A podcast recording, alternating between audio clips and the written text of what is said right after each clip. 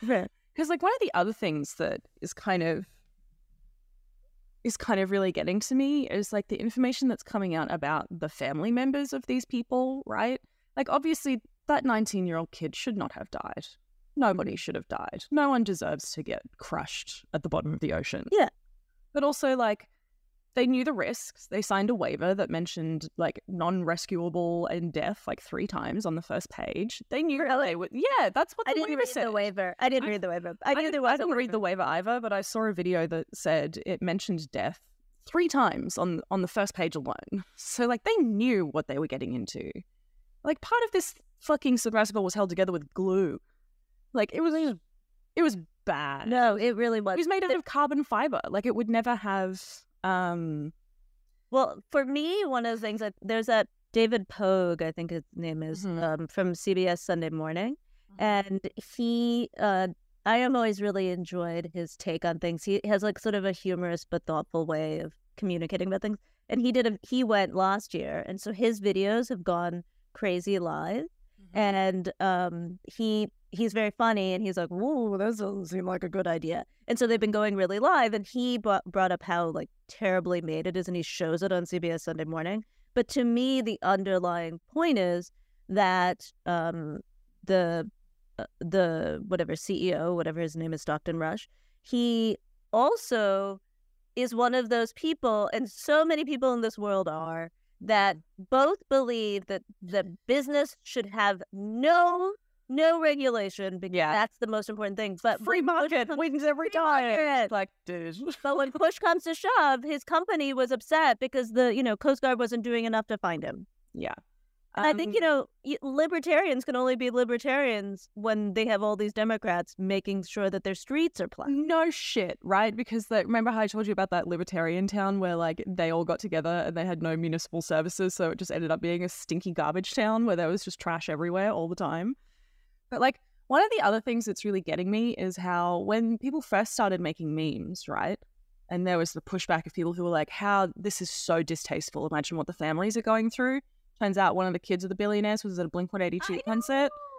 Um, also, what has come to light about him, he's a stalker. He's like have has like stalking charges against him. He Yeah. tried to be like a mass shooter at a concert. Yeah, yeah. Um, and was arrested for that. So the fact that he was like allowed to go to a Blink One Eighty Two concert is really bizarre. But also just like I there is a certain there is something that like being in proximity to extraordinary wealth, it does something to your brain and to humanity. And like when I heard that he was that kind of person, I was like, oh, that tracks. like none of that surprises me. Well, years ago, I was talking to some colleagues um, at work, and um, you know, like if you're in the art, there, I have not really met very many people. I'd have to think really hard, and I've met, I mean, hundreds, thousands of museum professionals and arts professionals. I haven't met that many people who come from uh, lower middle class backgrounds, right? Because you have to have, usually, you come from privilege, you know. Um, but I was talking to a couple people, and most people are like me, like upper middle class, like us. Uh, but one of the people I was talking to um, w- was like uber wealthy, um, and we were talking, but but uh, had married into uber wealthy, I should say, and so was raised like upper middle class, moved, married into uber wealthy. That's like the most uber wealthy thing you can do though. I know. it's true. It's true. I haven't met that many. I mean, I guess I've met because of the arts. You know, you meet the uber wealthy, but like it's you know, you always know that you're the hoi polloi. You're not like they're not like chumming it up with me. Um, and as the internet tells me, I'm only a three, so I'm not marrying into uber wealthy. Um, but uh, we were talking about. I was saying we were just joking, and I was saying we were talking about like become like act like accidentally somebody what somebody brought up. What would you do if you became uber wealthy? and this person who was um, married into uber wealthy was there, but wasn't like it wasn't the kind of person that you'd be like that person is super uber wealthy. You know what I mean? Like kind of normal. And um, and I was saying, dude, I would become such a bitch. And they were like, no, you wouldn't, Seema. And I was like, I would. No. I would totally become a bitch and I would be really mean to all the rich people who were mean to like my team here. You know, because like mm-hmm. I led a team and people were nasty to people the people who are nasty to cleaners Yeah. and the people and they were like but that's a sign that you weren't raised uber wealthy because and this woman was saying she was like you know part of the thing is that this idea that you have humility and that you're almost like this Robin, like you know, you're thinking even in like a vaguely you know, Yeah. like emotional Robin Vigilante. way. Yeah, yeah. Yeah, like um is that's like not even in their mindset. Like you're not even you can't even like empathize with them because you don't understand like this mindset of being so different than No, everyone else No, it's and it's feeling true. like ordained to be that way. it's true. It's true. And I've I've, always thought about that. I've seen it happen with people in my life who have like Mm. come into contact with a lot more money than they used to have.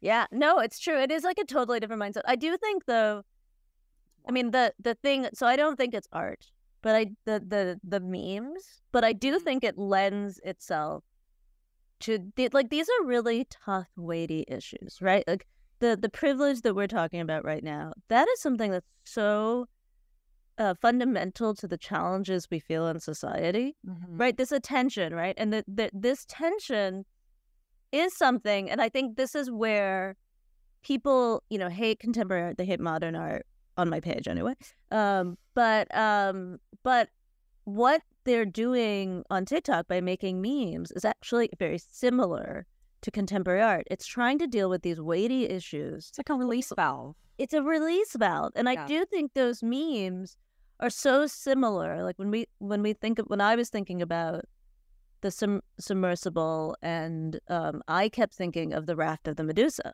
Mm.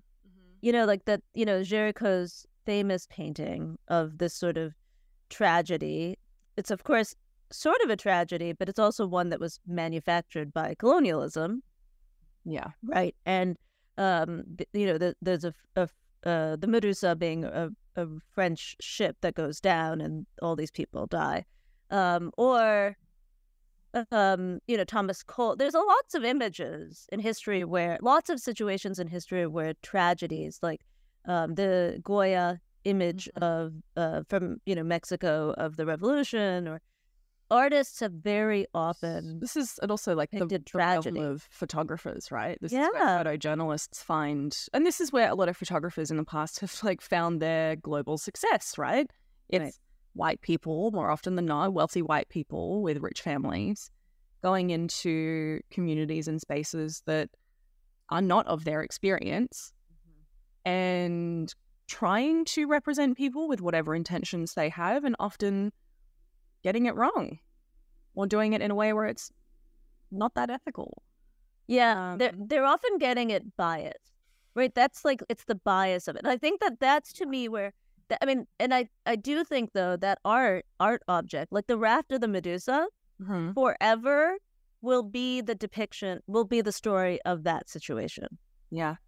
And you know, there's so many times like the um what's it called the um you know the lost days of Saigon that there's all of those photojournalist photographs that are what we as a culture see as the last moment. Yeah. um and and and i think that like so many tragedies are being are often translated through visual imagery. And in that way all of the visuals about the submersible are now part of our cultural ethos. Like i don't know that there could be anybody in the us who hasn't seen at least one picture of that submersible i'm not sure how you like would have managed that I don't know. God, it's just it's so bizarre living in an era where it all just kind of gets consumed so quickly. Because I can't, God, I can't remember the photographer's name, but you know that you you're gonna know the photo I'm talking about of like the dead child and the hand like on top of. Mhm. I don't. Who's the photographer? I don't know. I know what you mean, though. I know the one you mean. I was thinking of this one. You know, inter- this one here. Do you know this one? Can you? I can't see it very well. Can you text it to me? Yeah. Um, that uh, I think that. I mean, I think that there are a number of ones. I also think of there's a there's one from Time magazine of a living kid who's standing in a house somewhere in let's say Appalachia, Mhm. um, and there's a a human like they're they're doing like the wake at their house. Mm-hmm. And I, I think that, but I think that if we said, if we said to you, like, and I think to any listener, if you think of any, um, like, if you think, oh, I know this photograph. yeah, Yeah. um, of a, it's a baby, who, a, ch- a toddler, maybe it's a maybe a young child, uh, who's died due to napalm, and the, somebody's holding the dead baby and walking, Yeah. and it's in Vietnam. But I think that that the same photographer who did the um the people running, right? yes, it is. it is. It is. It is. Yeah. It is. Um, but I think Is that more is the more famous one, right? The little girl who's Yeah. screaming and crying. Yeah. Yeah. Yeah. and but I think if we said to you about any any 20th century tragedy, you would probably have a visual pop Mhm. into your head before a fact. Evelyn McHale and like you know how Andy Warhol turned like her the image of her death into like quote unquote art, right? Mhm. And I there was- there seemed to be something that we were like, it was more consumable, like the the visuals of tragedy. Mhm. I think in that 20th century era. Well, I think actually it's that humans are visual first. Mm. And so I I mean I I think like even the submersible the Mm. minute after we said that it imploded, I was seeing TikToks on how it imploded. Oh, You know, I like I generated one- TikToks. I saw one about um someone posted about like here's what happens to here's like a story of like it was like dolphin something it was like an oil rig somewhere where they had a submersible that imploded and it was like don't look this up if you don't want to if you're like squeamish but like look it up if you want to know what happens to bodies like after implosion I don't want to know. i looked We're different Um, people. i know people. i don't always look at stuff like that like i never look at crime photos i think that's no, me neither. gross. Um, it makes me really uncomfortable. But I was like, But that's the other thing. Like, no, I mean, you know, but but but I think that's human nature, right? Um, to be curious, and I think that our cure. Uh, but I I think about this even in my you know, um, very poor attempt at becoming more physically fit. If I see like ways to you know ways to strengthen your back, ways to you know old people getting muscle mass and all that, mm-hmm. whatever whatever things I'm reading. If it's all text, I'm like, dude, I'm out. no, really, really. and I think that our brains need a visual, and tragedy is one of the hardest things for humans to understand.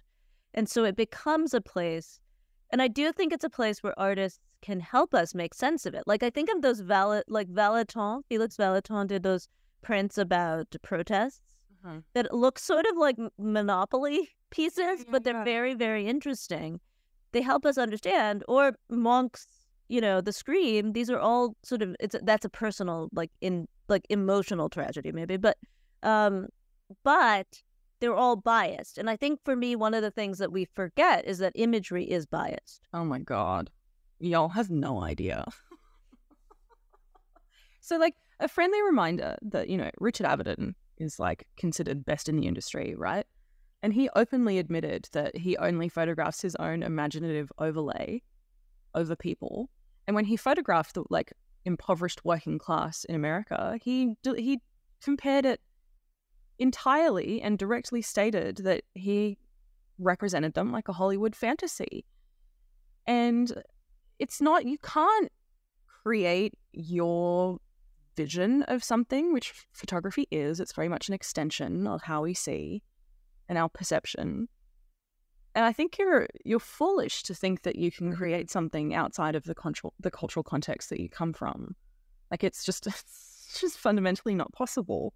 But one of the things that I'm thinking of is that a lot of those photos that we have that kind of exist in the contemporary art world, you know, that we were just talking about, like the photos from Vietnam, Mm-hmm. they were kind of like news first and then ended up in art spaces. Yeah. And I don't think we see suffering and tragedy in the same way. I don't think that we get shown visual depictions like that anymore in like news media. No, I agree. I agree. I mean, I think that like I was thinking that somebody was saying that they saw the virtual reality by um um what is the uh, what is the um there's a artist who's Israeli who did a VR about Palestine. I can't think of his name. Um, I'll have to look him up, but um, but that, and I I know that I've t- I've talked to people about like now the, the it that's where art remains. Israeli artist who did I'm almost positive. I'm almost positive. I'm gonna have to look it up afterwards. You keep talking, I'll look it up.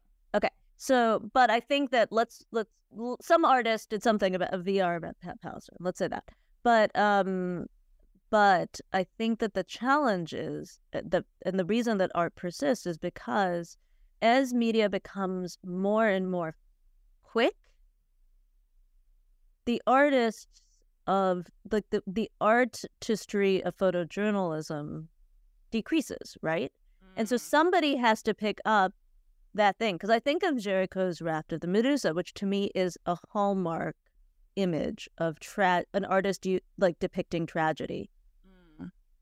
It is supposed to evoke emotion, right? Like all of those writhing bodies and tragedy. It's supposed to like summarize all the feelings about that moment more than tell you the story of that moment.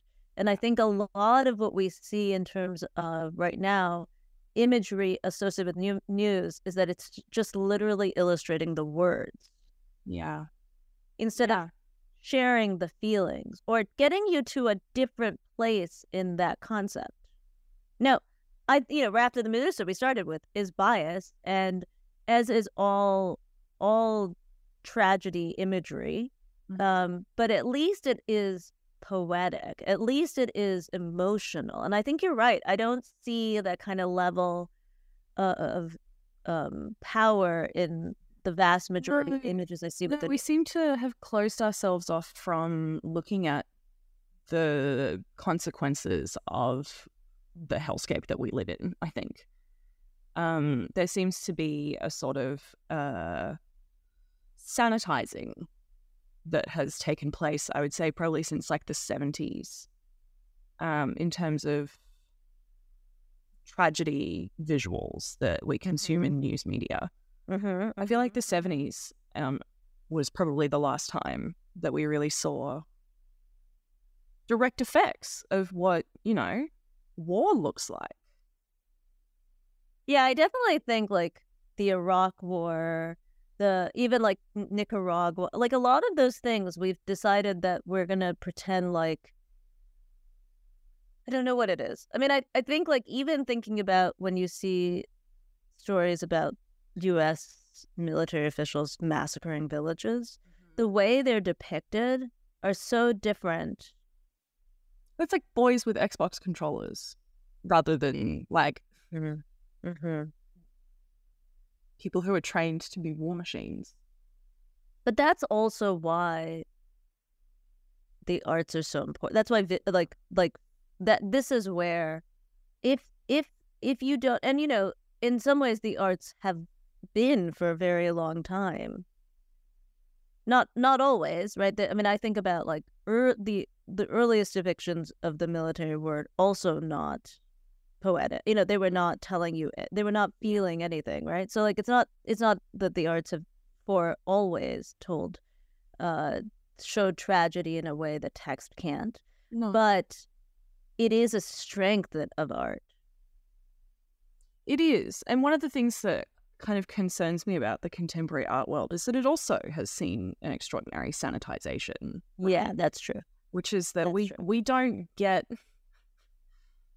like if the submarine submersible was put into the contemporary art space and the artists who were chosen for that, I feel like we would see people like we would see like people on the rescue teams who had proximity to money, blah blah blah blah. We we would never see the refugees who were directly impacted by the billionaire. you know? no it's true Like it would be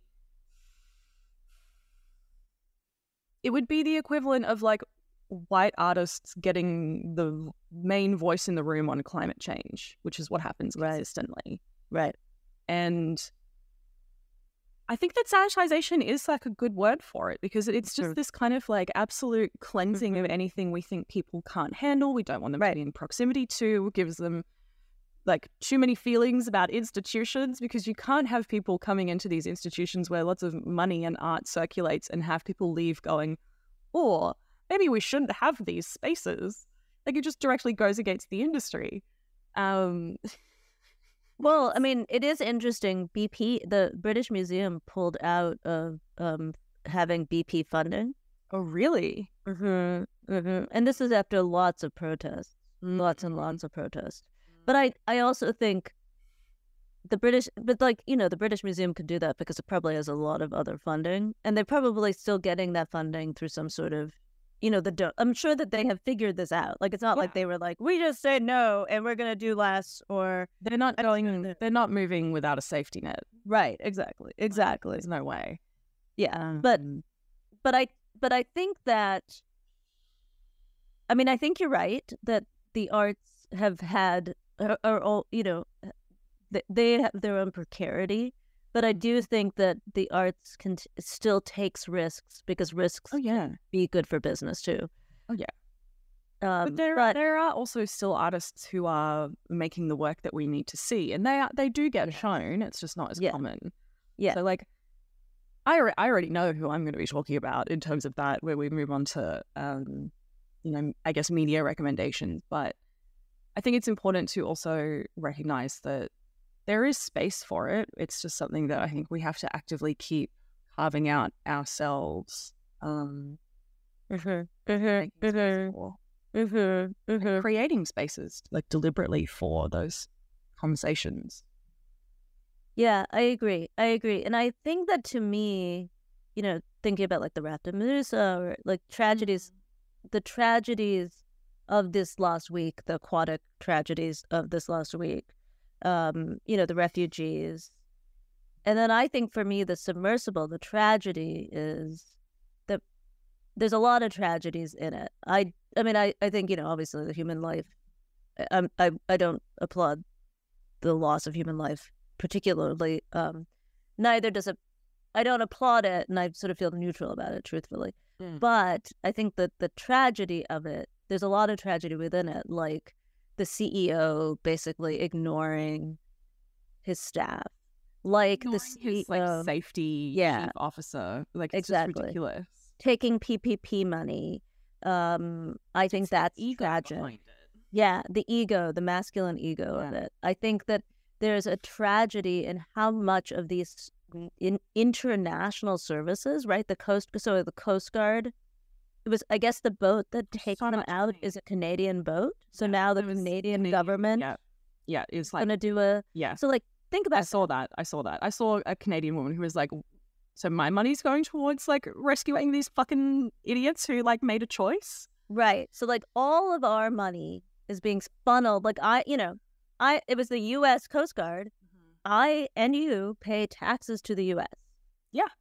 Right. Like, and I would like, and I am, you know, I am like very much about social services and paying taxes and levies and like, you know, I, but There are certain things we have to do to have municipal services, so we don't end up like a stinky libertarian town. Right. So like, uh, but I don't necessarily think that my services. I also feel like my services should not go for this person. And Yeah. so those are. I think there's a lot of, and then there's I think a tragedy of the one percent that would they exist. You're right; it is a tragedy in and of itself. Yeah, I think that it exists, and that know it- I know that that kind of had the cadence of a joke, but neither of us are joking. no, no. I think it's a true. I think it is tragic that our society has such disparity, and I, mm-hmm. I, I. It, it's just it's tragic. It's also Um, tragic that most people think that they are closer to the five people in the in the submersible than they are to the seven hundred plus people who are immigrating I find it from odd- dangerous political situations, which we are in the middle of. No, Like- or that they could like. I also think it's funny that they perceive that their ability to become that billionaire. I am. I don't know what it is. delusional. You I know what is Delulu it. If you What think- is it? It's a it's a narrative that exists i think within masculinity it's because like i don't think i know very many women in my life or femmes or feminine presenting people or people who have been raised as feminine i don't think i know many people who are like i'm gonna girl boss my way to the top and it's like Yeah, you should just- I never thought. I never thought. I don't. I mean, like.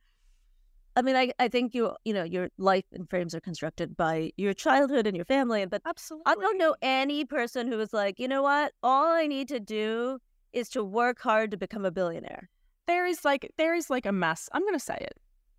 This i'm i'm gonna put this on the internet. There's like a mass hysteria within white masculinity in the west right? Mm. There is like y'all have walking womb syndrome or something because like you it is absurd it is it is actually some kind of weird delusional out of touch with reality like what's the phrase? A madness shed by two in French. I wish I could remember, but deux? yeah, something like that. Folie à deux? Yes, that's it. Oh. That's it. Um, I didn't know it was a phrase, but I do know those words in French. well, that's like a thing. It's like a it's like a concept of madness shed by two. Um, yeah. I just there there's a cultural narrative. There's like an Andrew Tate kind of effect and imaginative overlay, right? That seems to have made its way into like how masculinity thinks about itself. Because again, there's no women going to the bottom of the ocean to desecrate old grave sites. Like that's just not fucking happening. And also, it's like Yeah, I would. it's a it's a pissing contest, right? It's a pissing contest, and now we have like Mark Zuckerberg and Elon Musk who are like, let's get into a ring and fight each other. What the fuck? Like these people are unhinged. I actually would kind of want to see that because Mark Zuckerberg's been like, What do you mean? They really. That's joke, right? No, Mark Zuckerberg challenged Elon Musk to a physical fight. Hmm. They're bonkers. There's so many people. Like, you know, I mean, we, I was saying earlier, like, I just. I just can't even. Like, my brain doesn't even work that well. I don't know how to even process these kinds of things. I'm but this like- goes. I mean, this goes back to sort of the point of this episode that I think that Yeah, while those memes are not- episode. while those memes are not art, Yeah. I do think that one of the sad things to me is that because we no longer put art, because there's like so little artistry in popular media, like you know, so the pho- photojournalism, there's less of it. There's uh, there's more imagery and less that actually tells you something to feel. Yeah. It's That well, it's, it's documentation rather than Right. expression. Right. That I think that what actually has happened also is that there are so many feelings people are having about such big issues, and they don't have a way to make sense of it. Mm-hmm. And I think like this whole idea, like, you know, we all speak language, but not all of us engage in text. Yeah. And Well, so, the ubiquitous photograph is the new social language, right? yes, yes. But like, but people, I was saying the other day, somebody was saying to me at work about like, well, I don't even know why this uh, ad worked. And I was like, oh, I do. And I like I deconstructed the picture and they were like, oh. Yeah. And I was like, oh yes, because Not everyone has media literacy. do not speak the language of visuals. Everybody receives visuals, but not everybody understands the cues underlying it. It is few and far between people who can read the like subtext of an image and what you're being sold. Yeah. There's Yeah. Very few and far between. and Uh, that's by the why they profit, right? Yeah, yeah. By the way, on our Patreon, I did a poll for what we should do for one of our next episodes, and people want Uh-huh. people are keen for critical thinking 101. So, Oh, Yeah, what a great topic. Yeah. I love that. That's a good one. well, um, it's kind of like giving people an in into kind of how to read these things, right? Because that's like that's one of the reasons I think that Balenciaga ad campaign really tipped tipped so far, Mm. right? Was because it was so Yeah. obvious what they were doing. It was so obvious that they were advocating for child like sex trafficking, essentially.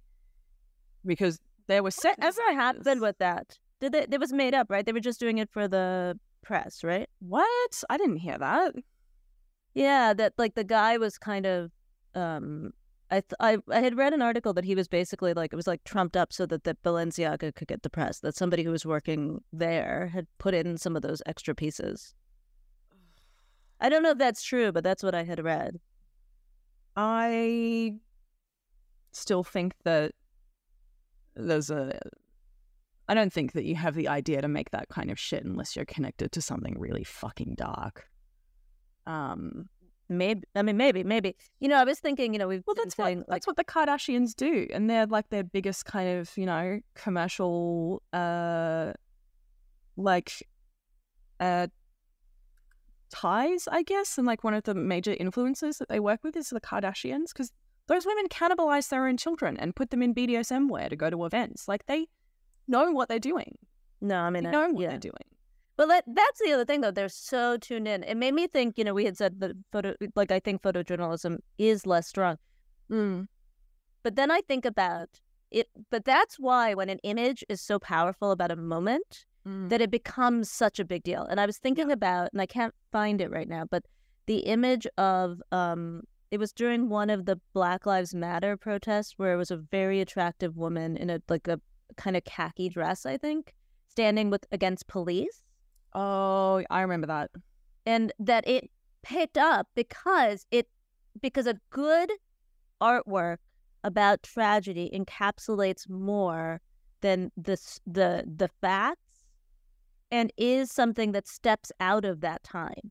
It's the same with that image of well, it um, speaks to like a larger sense of tragedy that we know right. through history, right? That's and this is and i think this is where like i can actually talk with this kind of stuff with a bit of authority because that's like what my practice is i take visual archetypes from the past to comment on now Mhm. um and i think that there's also a certain kind of language within photojournalism of moments like that where it's like you know makes me think about the guy uh standing against the army tank with his little Yes. case right? Yes, like it's it has that same energy it has that same connotation it has that same like here's this person coming up against institutional power and money and violence.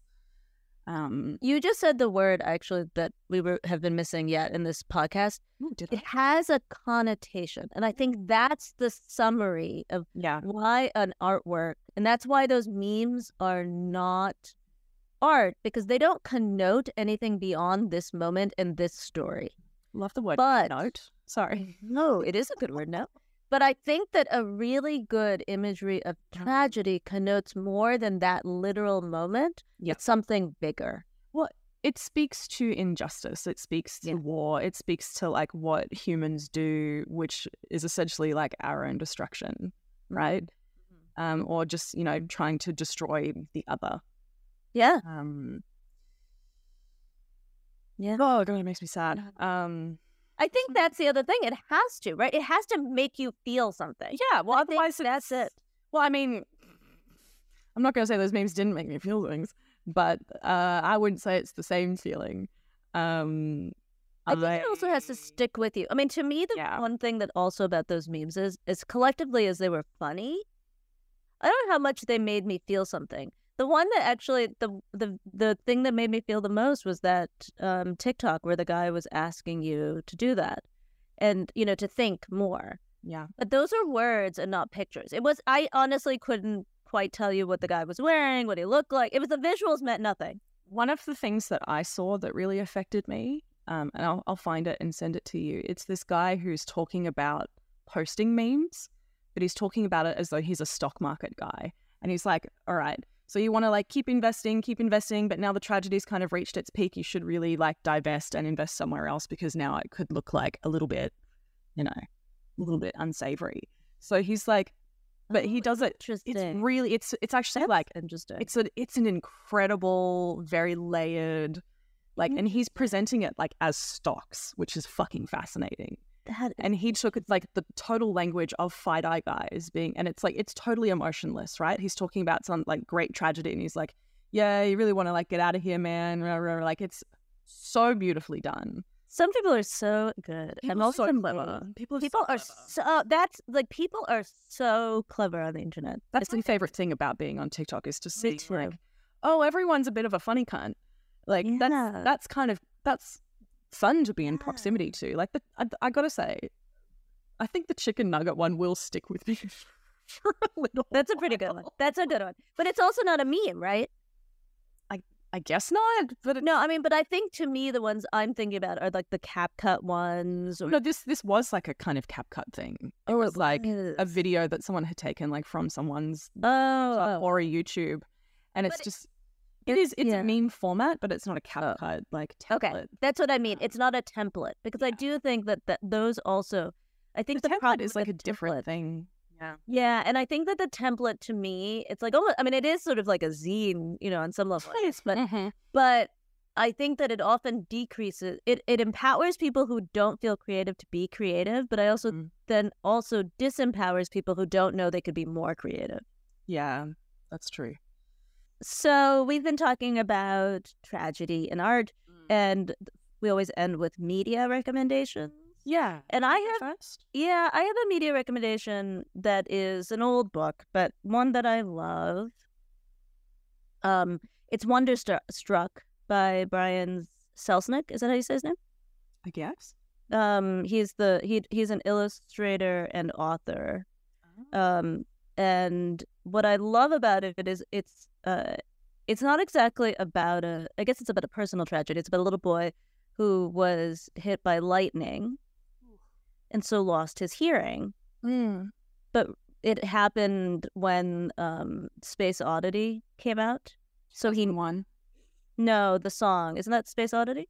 Oh right. Yeah, the. David Bowie song, and so in that in the song, it's about a, another personal tragedy. Perhaps it's a astronaut who's in space and it's going to disappear, and Mhm. Uncle Tom, and it keeps hug- isn't it? Uh, Major Tom, Major yeah, yeah, yeah, Tom, yeah, I know the one. Know the and one. yeah, and so um, in it, it's like a that song is like one of the last ones he knew, and it really resonates with him because he feels like he has been cut off because he can't hear anymore um, and it talks about his sort of struggles and his you know path and i kept thinking about that song major tom when they thought they were still alive in that yeah. and how so much of why that song i think resonated with people and then this book was one that like a lot of students had to read so i, I read it because my kids read it um, but that i think a lot of people to go back to the beginning of this sort of tragedy and the arts and how they connect to tragedy i think it helps us make sense of it. And i think a lot of people this whole thing and why this this submersible became so thing is because it plays into this true fear that everyone has that you'll sort of be in this tragic situation where you cannot it's why avalanches you know plane crashes all those things that you would Humans love something. disaster. yeah We have a. It's like a morbidity, like Victorian Yeah. era. Like we have a. Yes. There's a macabre kind of obsession, and I think it's truthfully, I think it's more of a Western thing. And I think it's because we don't have a very good way to process death in our culture. yeah Like it's reserved, it's silent, it's not a celebration of life. It's something that's seen as like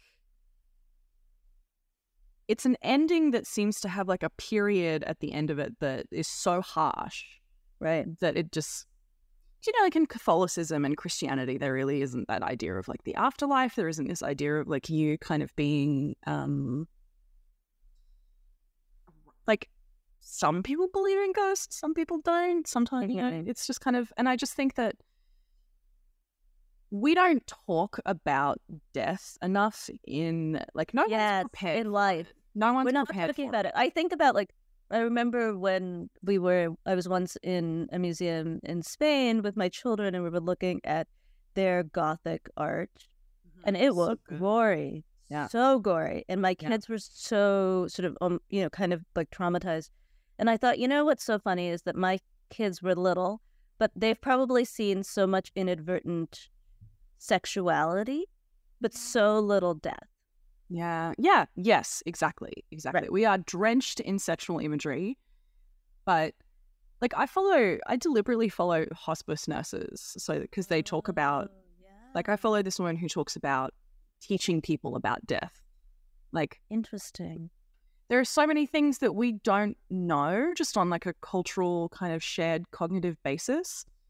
And it makes going into those situations so much more frightening. And I think it creates this kind of macabre fascination around media that deals with death indirectly or tragedy or Mm-hmm. the idea of life ending. Mm-hmm. Um, Mm-hmm. Mm-hmm. it's just, I don't know, I just don't like we put people in these little boxes where they're closed off from the earth around them, really, which I think is another really bizarre thing. I do think the art of death will be would be a good topic. Yeah. Oh, God. This Goya episode.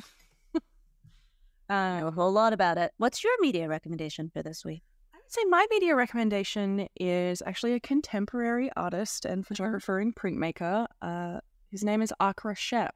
And I'll Oh. put his name in the show notes. Okay. But he is a photojournalist and slash artist. And he gained a lot of recognition around the first financial crisis, where he went and photographed the Wall Street protests. Oh yeah. So you've probably seen some of his Yeah. work. Um, And then he, I think I might have recommended him before, but very, very poignant. When he came to speak at my grad program, um, he showed us this project that he's been working on where he's been going into the South, essentially, to go and meet a bunch of white people. I should also Mm. preface it, he's not white, a person of color. He has started a new series, which he's printing on really beautiful, fine, like Japanese paper. Mm, um he's into alternative process which is one of the reasons nice. i love his work too. But he's been doing this project where he has been learning how to use guns essentially. Um, and a lot of the really uh, commonly used like assault rifles is what he's been learning. And he's been going out into these communities of people who are really lost in their racism and their fear. And he's doing photo projects and like hanging out with them and like you know using guns with them. Fucking interesting right? And he's kind of noticed this trend that all of these people are afraid of invasion. And that's you know they're all afraid of immigrants. They're all afraid of Right. people migrating to their country and their land and that's why they it's like a genuine it is a genuine fear that they have even if it's not based in reality it's genuine fear that they have that they physically have to protect themselves with weaponry and i think we're seeing it more and more in florida Mm. and like how it's I saw a video the other day from someone who was like, I've lived here all my life, and in the last few years, it's really escalated. Like, you, there are certain parts of Florida where, like, if you walk on someone else's property, you will die. And that's just the culture of Florida now. So, for Who wants to live like that? I don't know. But, like, I can't imagine living in such extreme fear and then being like, oh, these men with lots of money who are killing themselves by whoopsie daisies at the bottom of the ocean with a fucking Logitech controller are the deities and the people that we should be worshipping in this society. It's like, dude, for the love of God, just. Just But I think that's that also business why- and capitalism could exist separately, and you could still have both. Like you could still you could still have businesses. Two things don't need capitalism. true at the same time. But I think that's also why these people really resonate with them, right? Like that Yeah. like you're living in a very isolated way. You're making these choices and it's working for you. You right? Like you're still living. live in a world where you don't have to come into contact with people of color, right? No, it's true. Like, But like we don't want to either. I mean, it's not, you make it sound like I'm not. I'm not looking to go there. I'm, I'm in no way making a sweeping statement that people should want to be around these people. That's good right. Lord. That's right. It's just like, but you know, I think that's one of the reasons that like the white Australian ideal is what was exported eh, through like Murdoch Press, right? Because it's Yeah. this idea of you're living where, you know, we've essentially are like eradicated the first peoples because we did the stolen generation. We have Christianity and Catholicism here, and you know, we taught them all English and we took them away from their families. It's done now. We've colonized, and like And we've made it better. yeah, and they're our beaches now. This is where we get to be fit and like you know Yeah.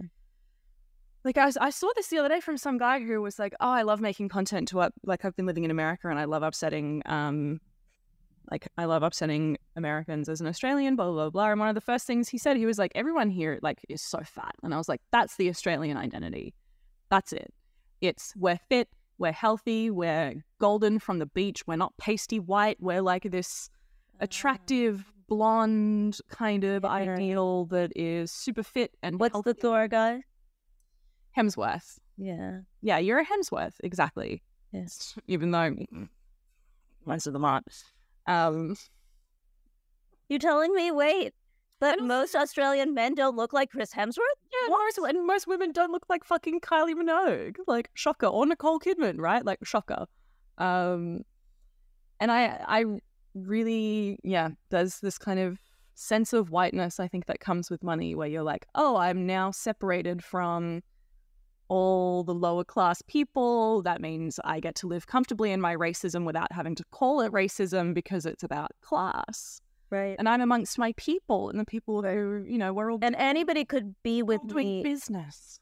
Yeah, anybody could be with me any race if Yeah. they were my class. Yeah. Exactly. Which is why, like, you know, they were probably all chubby down there in the submarine. I do think this that that one thing that is so tough about um, race is that in that instance that um, the P- Pakistani people Mm. their privilege trumped their race, right? Like, and I do think that a lot of Asians in America forget our privilege trumps our race. Not not all Asians are privileged, but a chunk of them are, um, and they forget. Anyway, we could talk about this forever. I, but, I think we're into like two hours now at this point. so, but you will have to hear those things on Patreon because we always have extra clips on Patreon. Mm-hmm. Um, and And you can you definitely sign up. We got all kinds of polls. You tell us what to say. We're in Yeah, for it. I uploaded some content from the Hannah Gadsby show. From uh, Oh, people really enjoyed that show. I was told. nice. Yeah, You mean our our show, not the actual our show? show, not the actual show. Not the actual show. I did really love. There was an article in the art newspaper about the show, and it was basically like after our podcast came out, and I was like, we were on the right track. Um, anyway, you could always Uh, follow us Yeah. on Apple Podcasts or anywhere podcasts are available. Feel free to review. You can see clips from our show at artlust underscore podcast on TikTok. If you have topic suggestions, feedback, or sponsorship offers, you can email us at artlustpodcast at gmail.com. You can follow me, Seema, at A-R-T-L-U-S-T, and You uh, you can follow me at Darkroom Varmint. Uh, Darkroom, as you'd expect, V A R M I N T. We really appreciate you, gang. We we do love doing this. It's- I don't think I've met someone who loves to sit down and have a yarn about just like cultural theory and literacy as much as I do on a regular basis. it's true. we It's do this. really We actually have so much to say every week. It's sort of astonishing. I know. I'm waiting for the day that we start releasing video content and someone's like, oh, these two again, so many opinions. Uh, that's when I know that we're doing the like the best job. Oh, I hope somebody says that. Stop talking. No, we will not. I can't wait. Got to make some. Got to make some controversial, upsetting statements. Got to upset the men. Yeah. I feel like that's actually. I do like have to say I don't know that I think it's pretty easy to upset the men. I don't know that we're gonna have to try real hard. So They're, they're so. They're so. They're so.